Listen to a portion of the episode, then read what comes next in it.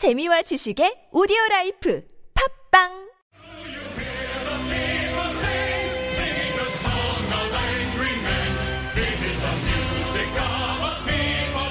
안발장의 민생 이야기 시간인데요. 자, 참여연대 안진걸 사무처장 오늘은 전화로 연결합니다. 여보세요.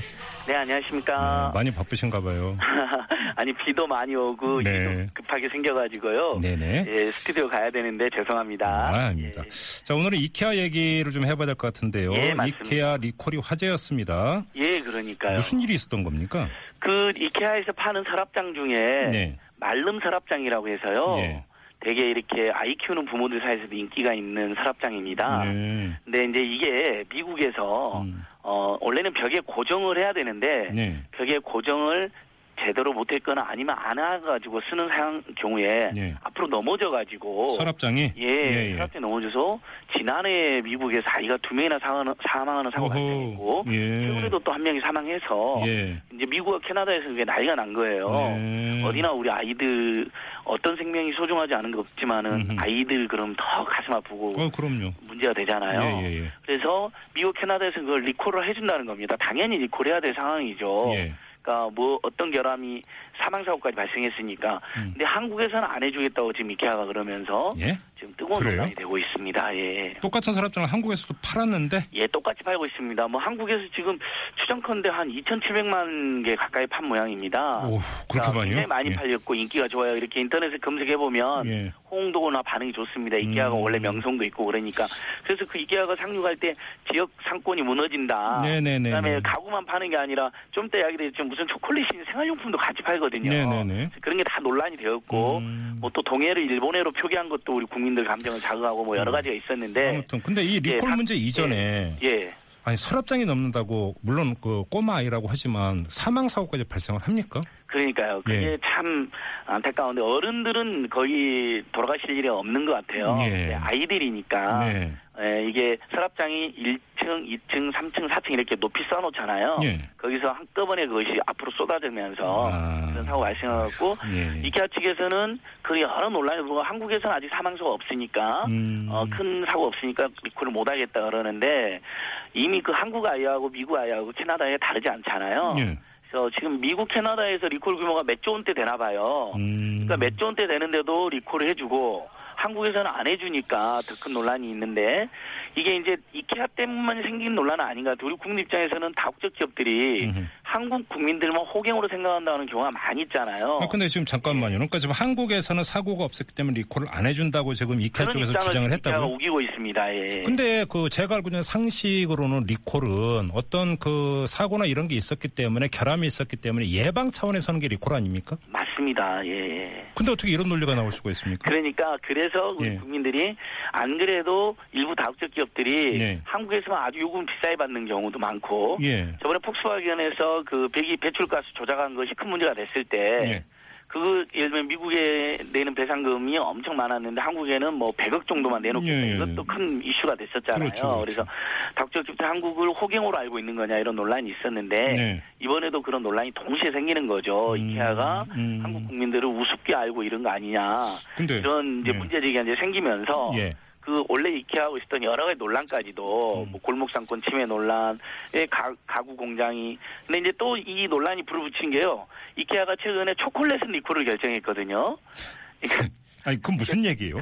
그러니까 이게 좀 예. 황당하기도 웃긴데 이케아에서 dark 초콜릿을 팝니다. 쇼콜라드 메르크라는 초콜릿인데요. 잠깐 이거 그러니까 초콜릿 먹는 초콜릿 말씀하시는 예, 거 먹는 맞죠? 초콜릿입니다. 그러니까 왜 가구점이 생활용품까지 그다음에 식료품까지 파냐 갖고 논란이 있어요. 실제로 이케아가 들어온 데는 주변 상권이 망하니까 그렇게 네, 되면. 네. 근데 이 두 종에서 일본에서 지난 14일 날 그 지난 14일부터 그다음에 그러니까 작년 6월 14일이죠. 한국은 어 6월 27일부터 리콜을 시작을 했습니다. 실제로 왜냐하면 이게 몇 달 전에 일본에서 예. 그 원래 우유 알레르기 같은 거 있는 아이들 있잖아요. 예, 해질러 예, 알레르기. 예, 근데 예. 이 dark 초콜릿에 우유하고 해질러 성분이 있는데 이게 제대로 표기가 되지 않은 겁니다. 음흠. 그래서 알레르기가 발생했기 때문에 야. 리콜 리콜한 거면 이건 잘한 거잖아요. 예. 이 역시 큰 사, 사망사고까지 나지 않았지만 네. 그래도 알레르기가 발생한 발생했기 때문에 음. 그런 일을 예방하기 위한 겁니다. 그러니까 어떻게 보면 사망사고도 되지 않은 초콜릿은 리콜을 하고 예. 사망사고 발생한 서랍장은 리콜을 안 하니까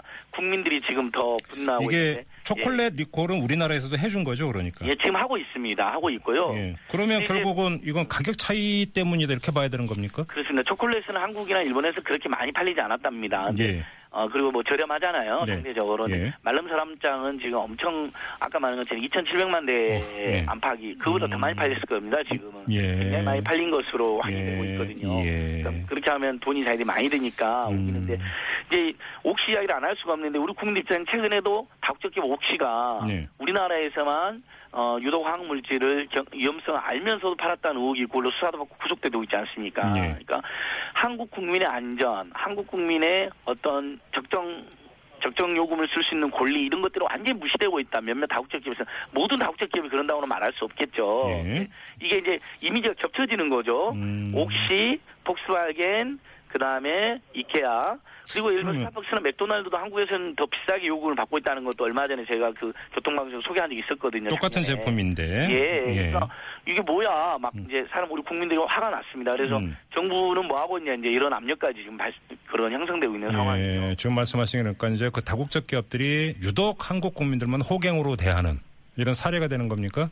예, 그런 경우가 되게 많습니다. 그러니까 아. 아. 까도 말씀드린 것처럼 그, 어, 미국 캐나다에서 이케아가 8조 원대 규모로 돼요. 이 리콜을 하면 이 말름 사람장을요. 예. 근데 하는데 우리는 안 해주고 있는 것도 문제고. 음. 그래서 이제 정부에서도 나서긴 나섰는데 예. 소비자원이 할 수 있는 권한은 리콜 공고밖에 없답니다. 근데 공고를 지금 했어요. 다행히 한국 소비자원이. 권고는 말 그대로 그러니까 예. 그 받을 건지 말 건지는 근데 그 업체의 그 저기 뭐냐면 판단에 또 따른다는 거죠. 맞습니다. 그러니까 6월 30일이죠. 어제 한국 소비자원이 음. 어, 정식으로 어, 리콜 어, 이케아 코리아에 리콜을 하라 리콜이라고 공고를 했는데 네.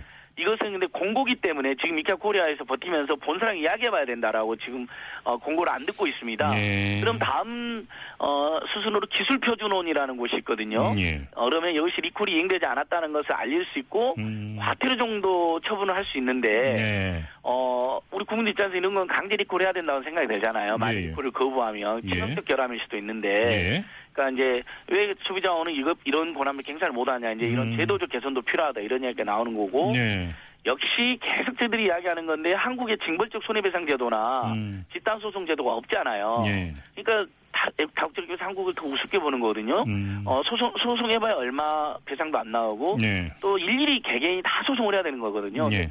징벌적 손해배상이나 집단소송 제도가 좋은 건한 음. 명이 모두를 대표해서 하면 한 명만 해도 모두에게 피해를 배상되고 예. 거기다가 고의나 과실이 컸을 때는 징벌적으로 손해배상을 하게 되는 건데 예를 들면 어, 미국 같은 경우도 10배 심지어는 그 무제한으로 징벌적 손해배상을 하는 사례도 있습니다.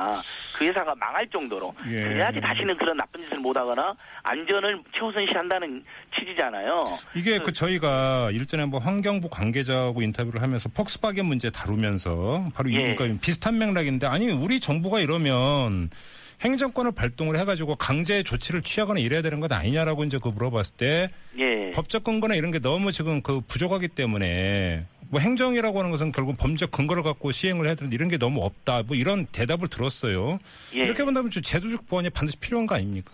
맞습니다. 그래서 어 방금 말씀 집단적 소송 제도라든지 징벌적 손해배상뿐만 아니라 예. 공정 소비자원이 지금 공정거래는 산하기관으로 되어 있는데 네네네. 소비자원의 권한이 너무 약하다. 예. 소비자원이 말 그대로 사실은 물론 이제 소비자원도 반성 많이 해야 됩니다. 옥시 사태 발생할 때 그거 한번 제대로 실험도 안 해봤잖아요. 그래서 예. 제가 저번에 감사 청구도 해놨는데 네. 소비자원이 소비자 이슈에 대해서는 어쨌든 우리나라에 가장 권위 있고 오래된 기관입니다. 네. 하면 이런 위험성이 예고되거나 다른 나라에서 그런 사례가 발견 되면 아, 그 예. 뭐 모든 기업의 활동을 강제로 중단시켜서는 안 되겠지만은 네네. 최소한 사망사고가 발생한 경우에 그리고 그 개연성이 인정된 거잖아요. 이 경우는 네. 벽에 고정을 해야 되는데 아 그 그 이야기 꼭 드렸네. 이케아는 우리 와서 설치해 주는 게 아니라 우리 와서 조립한 다음에 우리가 고정을 하잖아요. 그래서 사고가 생기는 거거든요. 네.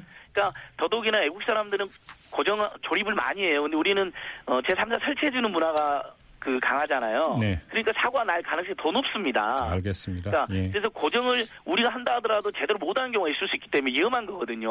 예. 그러니까 이런 경우는 소비자원이 강제권을 발동할 수 있도록 권한이 더 강화돼야 된다. 알겠습니다. 소비자원의 힘을 실어줄 필요 있다고 생각합니다. 자, 이제 마무리해야 될 것 같아요. 우리나라는 주권 국가임을 다시 한번 확인을 하면서 이 참여연대 안진걸 사무처장과의 민생 이야기 여기서 마무리하겠습니다. 고맙습니다. 예, 저희들도 계속 열심히 하겠습니다. 네. 자, 그리고 지금 비가 많이 내리고 있는데요. 자.